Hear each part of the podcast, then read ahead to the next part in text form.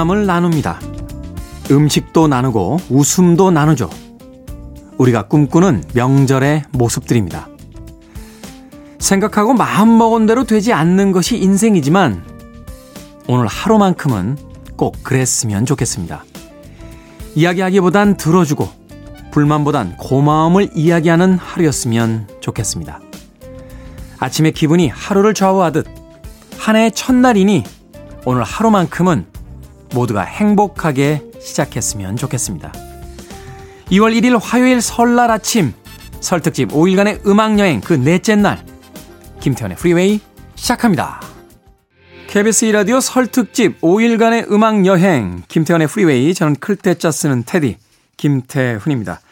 자, 그 넷째 날 아, 오늘 첫 곡은 1991년도 발표됐던 너바나의 Smells Like Teen Spirit으로 시작했습니다.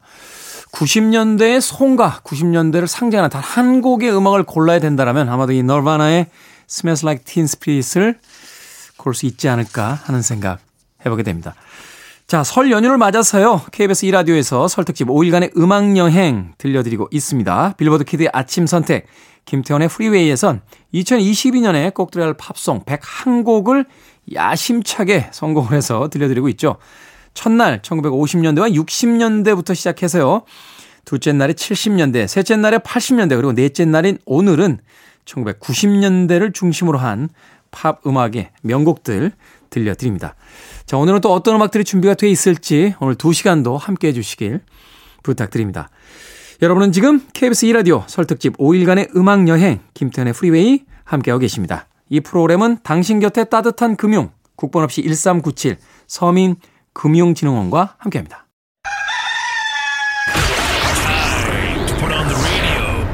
김태훈의 프리웨이 KBS 이라디오 설 특집 5일간의 음악 여행 김태훈의 프리웨이 2022년 올해 꼭 들어야 할 팝송 101곡 그 넷째 날 순서 함께하고 계십니다. 세 곡의 음악을 이어서 들려드렸죠. 어, 1991년에 발표됐던 매시버텍의 Unfinished Sympathy 이 음악은 사실 이제 영국을 중심으로 한 유럽에선 굉장한 인기를 모았던 곡이었는데 이 트리팝 계열의 음악은 사실 우리나라에선 그렇게 크게 인기를 얻지는 못했습니다. 사실 이제 그 유럽, 특히 이제 북유럽 쪽에서는 그 이 겨울철이 되면 어, 어두운 그 아주 스산한 어, 날씨들이 펼쳐지게 되는데 바로 그런 어떤 기후적 영향을 받은 곡이 이 trip hop들이 아닌가 하는 생각이 듭니다. 뭐 방송에서 할 이야기가 아닌 것 같긴 합니다만 이 유럽 지역은 워낙 약물들이 많기 때문에 이 약물과 함께 이 클럽에서 이제 trip hop 음악들이 그 인기를 얻고 있다 하는 해석도 나오고 있죠. 영국의 electronic 가 그룹 이 매시브 어택도 사실은 이제 trip hop에 대한 대표적인 팀 중에 하나인데요. 91년도에 발표했던 음반 중에서 Unfinished Sympathy라고 하는 곡 들려드렸습니다. 재밌는 것은 이 매시버텍의 멤버 중에 한 명인 로버트 델 나자라고 하는 인물이 있는데요. 어, 왜 유럽의 그 얼굴 없는 화가 있죠? 뱅크쉬라고 하는. 음, 순식간에 나타나서 길에다가 벽화를 그리고 사라진다라고 하는. 이 뱅크쉬가 과연 누구냐 하는 그 굉장히 오래된 그 궁금증에 로버트 델 나자일 것이다 라고 어, 추정하는 사람들이 꽤나 많습니다. 이 빅데이터 분석을 해보니까 이 뱅크시가 출현했던 지역과 이 매시브 어택이 거쳐간 지역이 거의 일치한다 하는 데이터가 있다라고 해요. 그래서 몇몇 기자들이 당신이 혹시 뱅크시가 아니냐라고 질문했고 로버트 델 나자는 그랬으면 좋겠는데 그건 사실이 아니다라는 인터뷰를 남겼다 하는 후일담이 있습니다. 최근에는 이 매시브 어택의 멤버들이 뱅크시의 희귀한 어, 알려지지 않은 작품 두 점을 경매에 내놔서 그 구호 어, 물품을 취급하는 단체에다 기부하겠다 하는 음, 이야기를 해서 로버트 델 나자가 정말로 뱅크시가 아닌가 하는 의혹이 유럽에서는 끊이지 않고 있다 하는 뉴스가 있었습니다. 이어진 곡은 레드 핫 칠리 페퍼스의 역시 91년 발표됐던 음악 중에서 Give It Away 듣고 왔습니다. 레드 핫 칠리 페퍼스 첫 멤버들 악동들이죠. 90년대에 등장했던 팀들 중에서 가장 사고뭉치 팀 하나만 고르라고 한다면 바로 이 레드 핫 칠리 페퍼스인데 영화 속에서도 굉장히 재미있는 모습들을 많이 보여줬던 그런 그룹이었어요. 뭐 플리 같은 이 베이시스트도 영화에 등장을 했었습니다만 영화 폭풍 속으로인가요? 이 앤서니 키디스라고 하는 그 보컬이 동네 불량배, 마약범으로 등장을 해서 영화를 보는 또 다른 즐거움을 주기도 했습니다. 레드 핫 칠리 페퍼스의 Give It Away 이어졌었고요. 마지막 세 번째로 이어진 곡은 역시 같은 해인 1991년에 소개됐던 메탈리카의 Enter Sandman까지 세 곡의 음악 이어서 들려드렸습니다. 자, 2022년에 꼭 들어야만 할 팝 101곡. 이제 1992년으로 갑니다. 설명이 필요 없는 팀이죠. 라디오헤드의 Creep. 그리고 이어질 곡은 1993년 바로 그 다음해 에 발표됐던 벡의 Loser 데뷔 음반 중에 Mellow Gold라고 하는 데뷔 음반에 담겨져 있던 Loser 바로 그 유명한 가사가 등장하죠. I'm a loser baby, why don't you kill me라고 하는 그 가사 때문에 한동안은 금지곡이 되기도 했던 음악이었습니다. 라디오 헤드의 Creep 그리고 벡의 Loser까지 두 곡의 음악 이어집니다.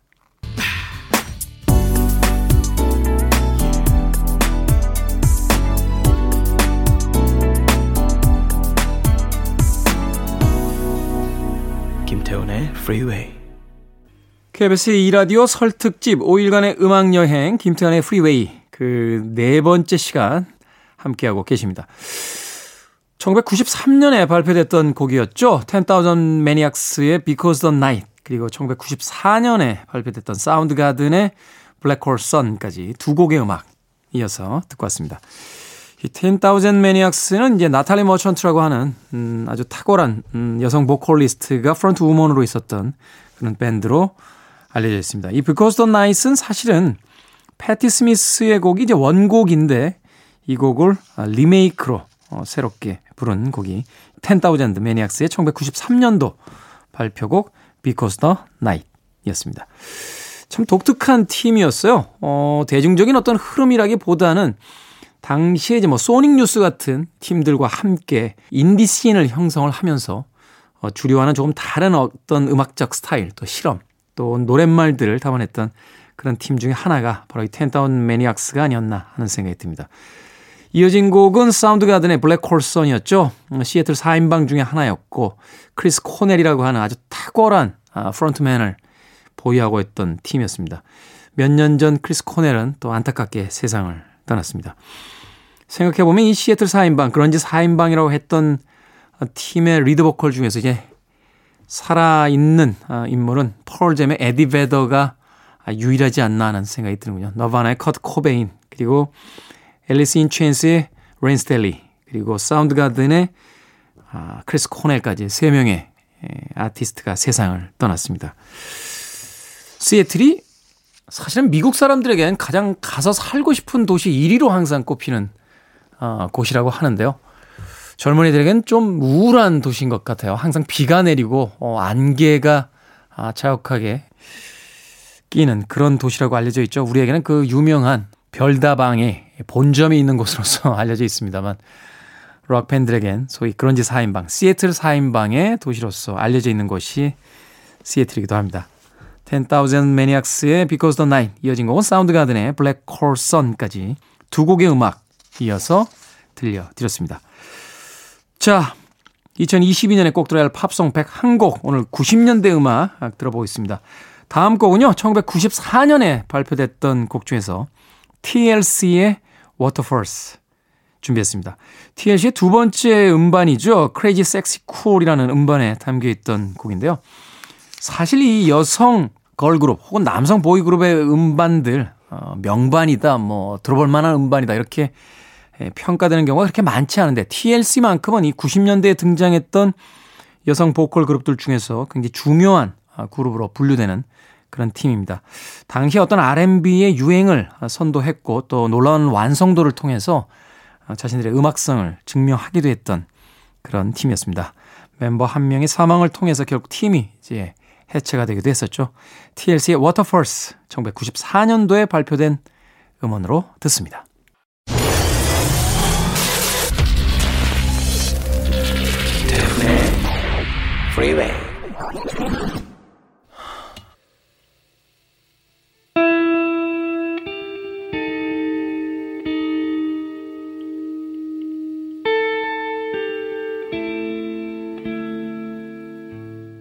KBS 2라디오 설 특집 5일간의 음악 여행 김태훈의 프리웨이 그 네 번째 시간 음, 1부 끝곡은 제프 버클리의 1994년도 발표된 할렐루야 준비했습니다. 레너드 코엔의 곡을 멋지게 리메이크했는데 레너드 코엔 이 원곡의 원작자 역시 이 음악은 제프 버클리 음악이 더 낫다라는 당대 최고의 평가를 남기기도 했습니다. 단 한 장의 음반을 남긴 채 미시시피 강에서 어, 수영을 하다 아, 젊은 나이에 세상을 떠난 제프 버클리의 할렐루야 1부 끝곡입니다. 잠시 후 2부에서 뵙겠습니다.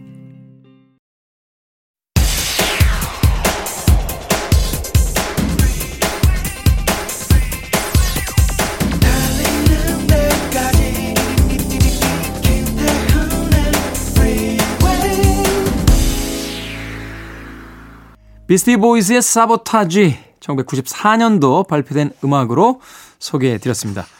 KBS 2라디오 설특집 5일간의 음악 여행 김태훈의 프리웨이 2022년에 꼭 들어야 할 팝송 101곡 오늘 90년대 팝송 소개해드리고 있습니다. 2부 첫 번째 곡으로 들려드린 곡은 비스티 보이스의 Sabotage였습니다. 자, 이 프로그램은 당신 곁에 따뜻한 금융 국번 없이 1397 서민금융진흥원과 함께합니다. I'm desperate for it. Okay, let's do it. 김태훈의 Freeway. 마이클 잭슨과 자넷 잭슨이 함께했던 스크림 들으셨습니다. 1995년도에 발표됐던 음악이었죠.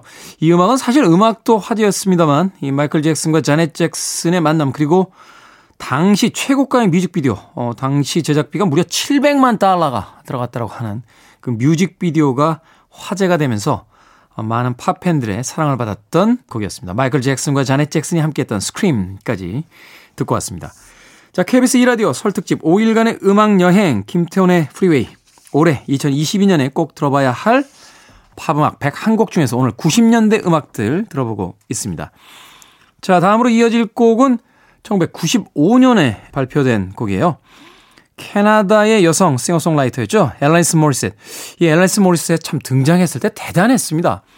80년대에 이제 마돈나의 아성을 위협하면서 소위 이제 boy toy라고 불렸던 어떤 남성의 섹스 심벌로 이제 불렸던 이 마돈나의 시대가 곧 끝나고 소위 이제 girl power, woman power의 시대가 도래했다 하는 그 기대를 한 몸에 안았던 아티스트가 바로 앨라니스 모리셋이었는데 그런 기대에 비해서는 조금 음, 전성기가 짧지 않았나 하는 아쉬움이 남겨진 그런 여성 아티스트입니다. 그럼에도 불구하고 이 앨라니스 모리셋의 Jagged Little Pill이라는 앨범은 그래미에서 Album of the Year Best Rock Album상을 수상을 하면서 당시 이제 최고의 인기를 누렸던 또 최고의 히트를 기록했던 그런 음반으로 기록되기도 했습니다. 앨리스 모리셋의 음악 중에서 Oughta Know라고 하는 그녀의 가장 대표적인 히트곡 준비해 놓고요. 이어지는 곡은 역시 같은 해 1995년에 등장했던 펄프의 Common People입니다. 이 펄프는 사실 이제 유럽, 특히 영국에서 인기에 비해서 우리나라에서는 그렇게 크게 지명도가 없긴 했습니다만 그래도 당시에 이 브리팝 밴드들 뭐 라디오 헤드도 있고요. 어, 뭐 오아시스 같은 팀들도 있었고 그리고 뭐 트래비스 아무튼 이 90년대에 등장했던 가장 중요한 영국의 브리팝 밴드 중에 한 팀이 바로 이 펄프죠.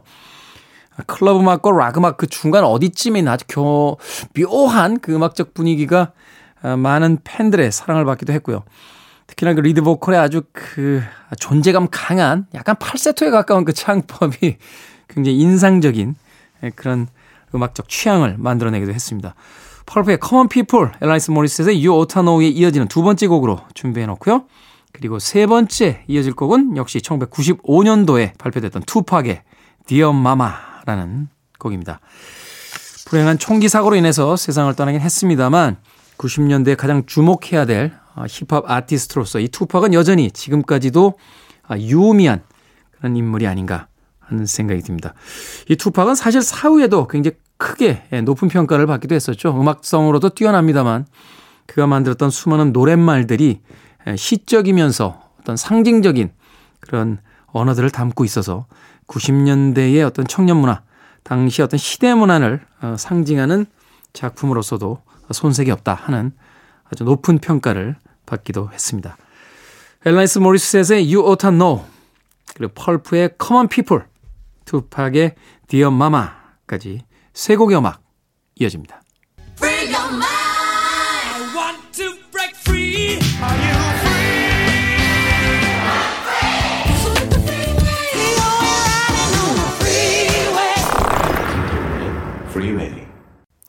KBS 2라디오 설 특집 5일간의 음악여행 김태현의 프리웨이 2부 함께하고 계십니다.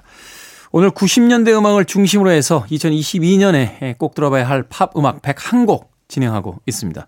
아주 강력한 음악 두 곡 이어서 듣고 왔죠. 1996년에 발표됐던 프로디지, 일렉트로니카 그룹 프로디지의 Firestarter 듣고 왔습니다. 이 음악 처음 발표됐을 때 참 대단했던 기억이 납니다. 이 강렬한 어떤 전자음악에 키스 플린트의 그 격정적인 보컬이 맞물리면서 1996년에 나왔던 가장 아, 주목받는 음악 중에 한 곡이 바로 이 프로디지의 파이어스타터가 아니었나 하는 생각이 듭니다.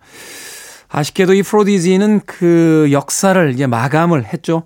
키스 플린트가 아, 몇년 전에 49이라는 비교적 젊은 나이에 세상을 떠나게 되면서 어, 팀은 해체 수순에 들어갔습니다. 프로디지의 Firestarter 듣고 왔고요. 이어진 곡은 역시 같은 해에 나왔던 마릴린 맨슨의 Beautiful People이었습니다. 이 1990년대는 사실 그 김태훈의 프리웨이에서 그렇게 자주 소개를 해드리지 않아서 그렇지 소위 industrial 락이라고 하는 이 20세기 후반의 산업혁명의 어떤 그 폐해와 맞물린 그런 어떤 정서를 가지고 있었던 음악들이 꽤나 많이 등장을 했었습니다. 나인 인치 네일스 같은 팀이 바로 대표적인 팀이었고요.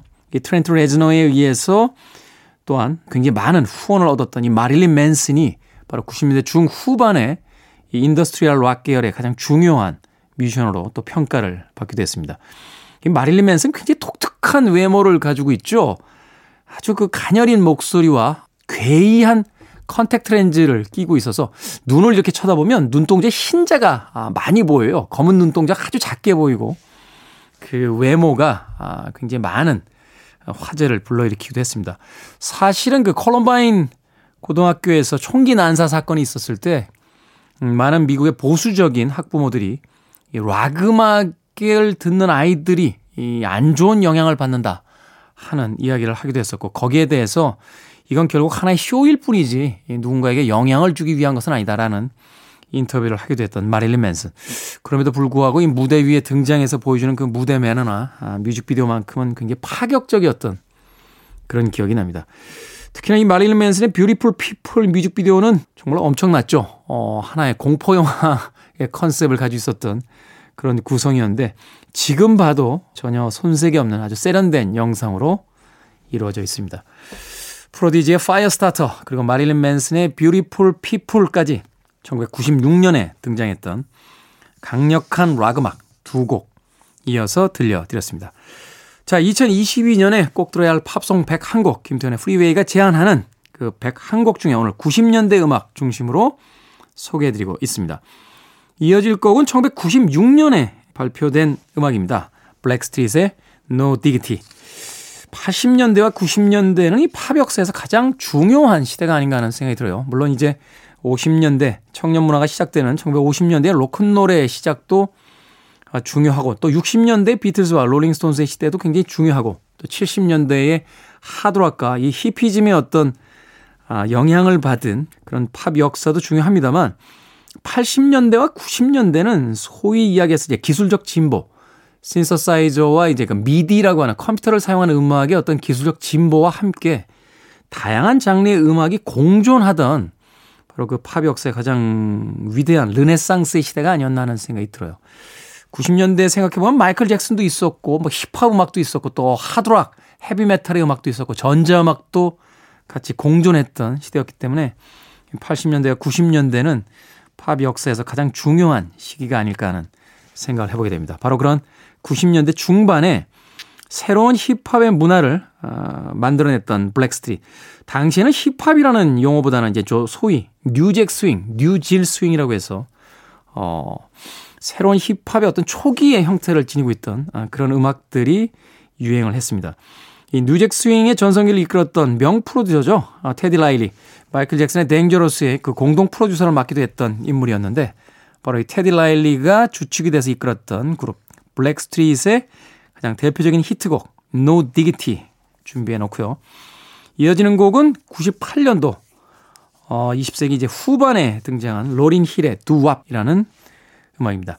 로린 힐은 사실 어 솔로 활동보다는 어, 푸지스라는 팀을 통해서 우리에게 더 많이 알려졌습니다만 이 로린 힐의 음악성은 이 푸지스 시절보다는 그 솔로 음반을 발표했던 시기에 더욱더 높게 평가를 받고 있습니다.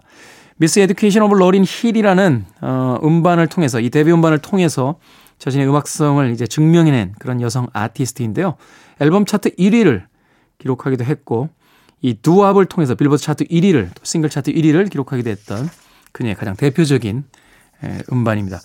이후에 발표했던 어, MTV Unplugged 음반을 통해서도 그녀가 얼마나 멋지고 훌륭한 아, 아티스트인지 또 흑인이자 여성으로 살고 있는 자신의 정체성에 대해서 포크 음악의 틀을 빌어와서 아주 담담히 하지만 직설적으로 이야기하는 어, 그런 아주 멋진 어, 여성 아티스트의 면모를 보여주기도 했습니다. 자, 90년대 electric 음악과 함께 공존했던 힙합 음악의 그 초기의 형태였던 new jack swing 계열의 블랙스트리트의 No Diggity 그리고 Fugees라는 그룹 활동 이후에 솔로 활동으로서 그 첫 발을 내디뎠던 로린 힐의 Do 까지 두 곡의 음악 이어서 보내드립니다.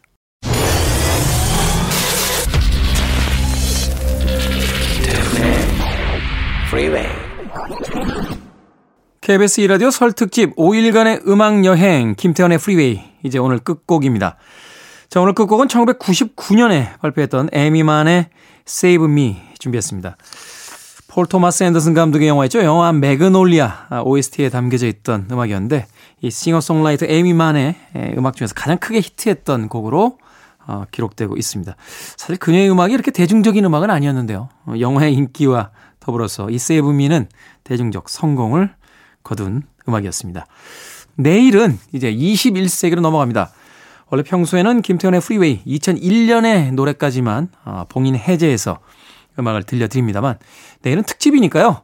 봉인을 아주 크게 풀어서 그 이후의 노래까지도 소개를 해드리도록 하겠습니다. 1년에 몇 번 없는 날이 아닐까 하는 생각이 드니까 내일 방송도 놓치지 마시길 바라겠습니다. 원래 또 특집이란 그런 재미가 있는 거죠. 에이미 만의 Save Me 들려드리면서 저는 작별 인사 드립니다. 편안한 하루 보내십시오. 내일 아침 7시에 돌아오겠습니다.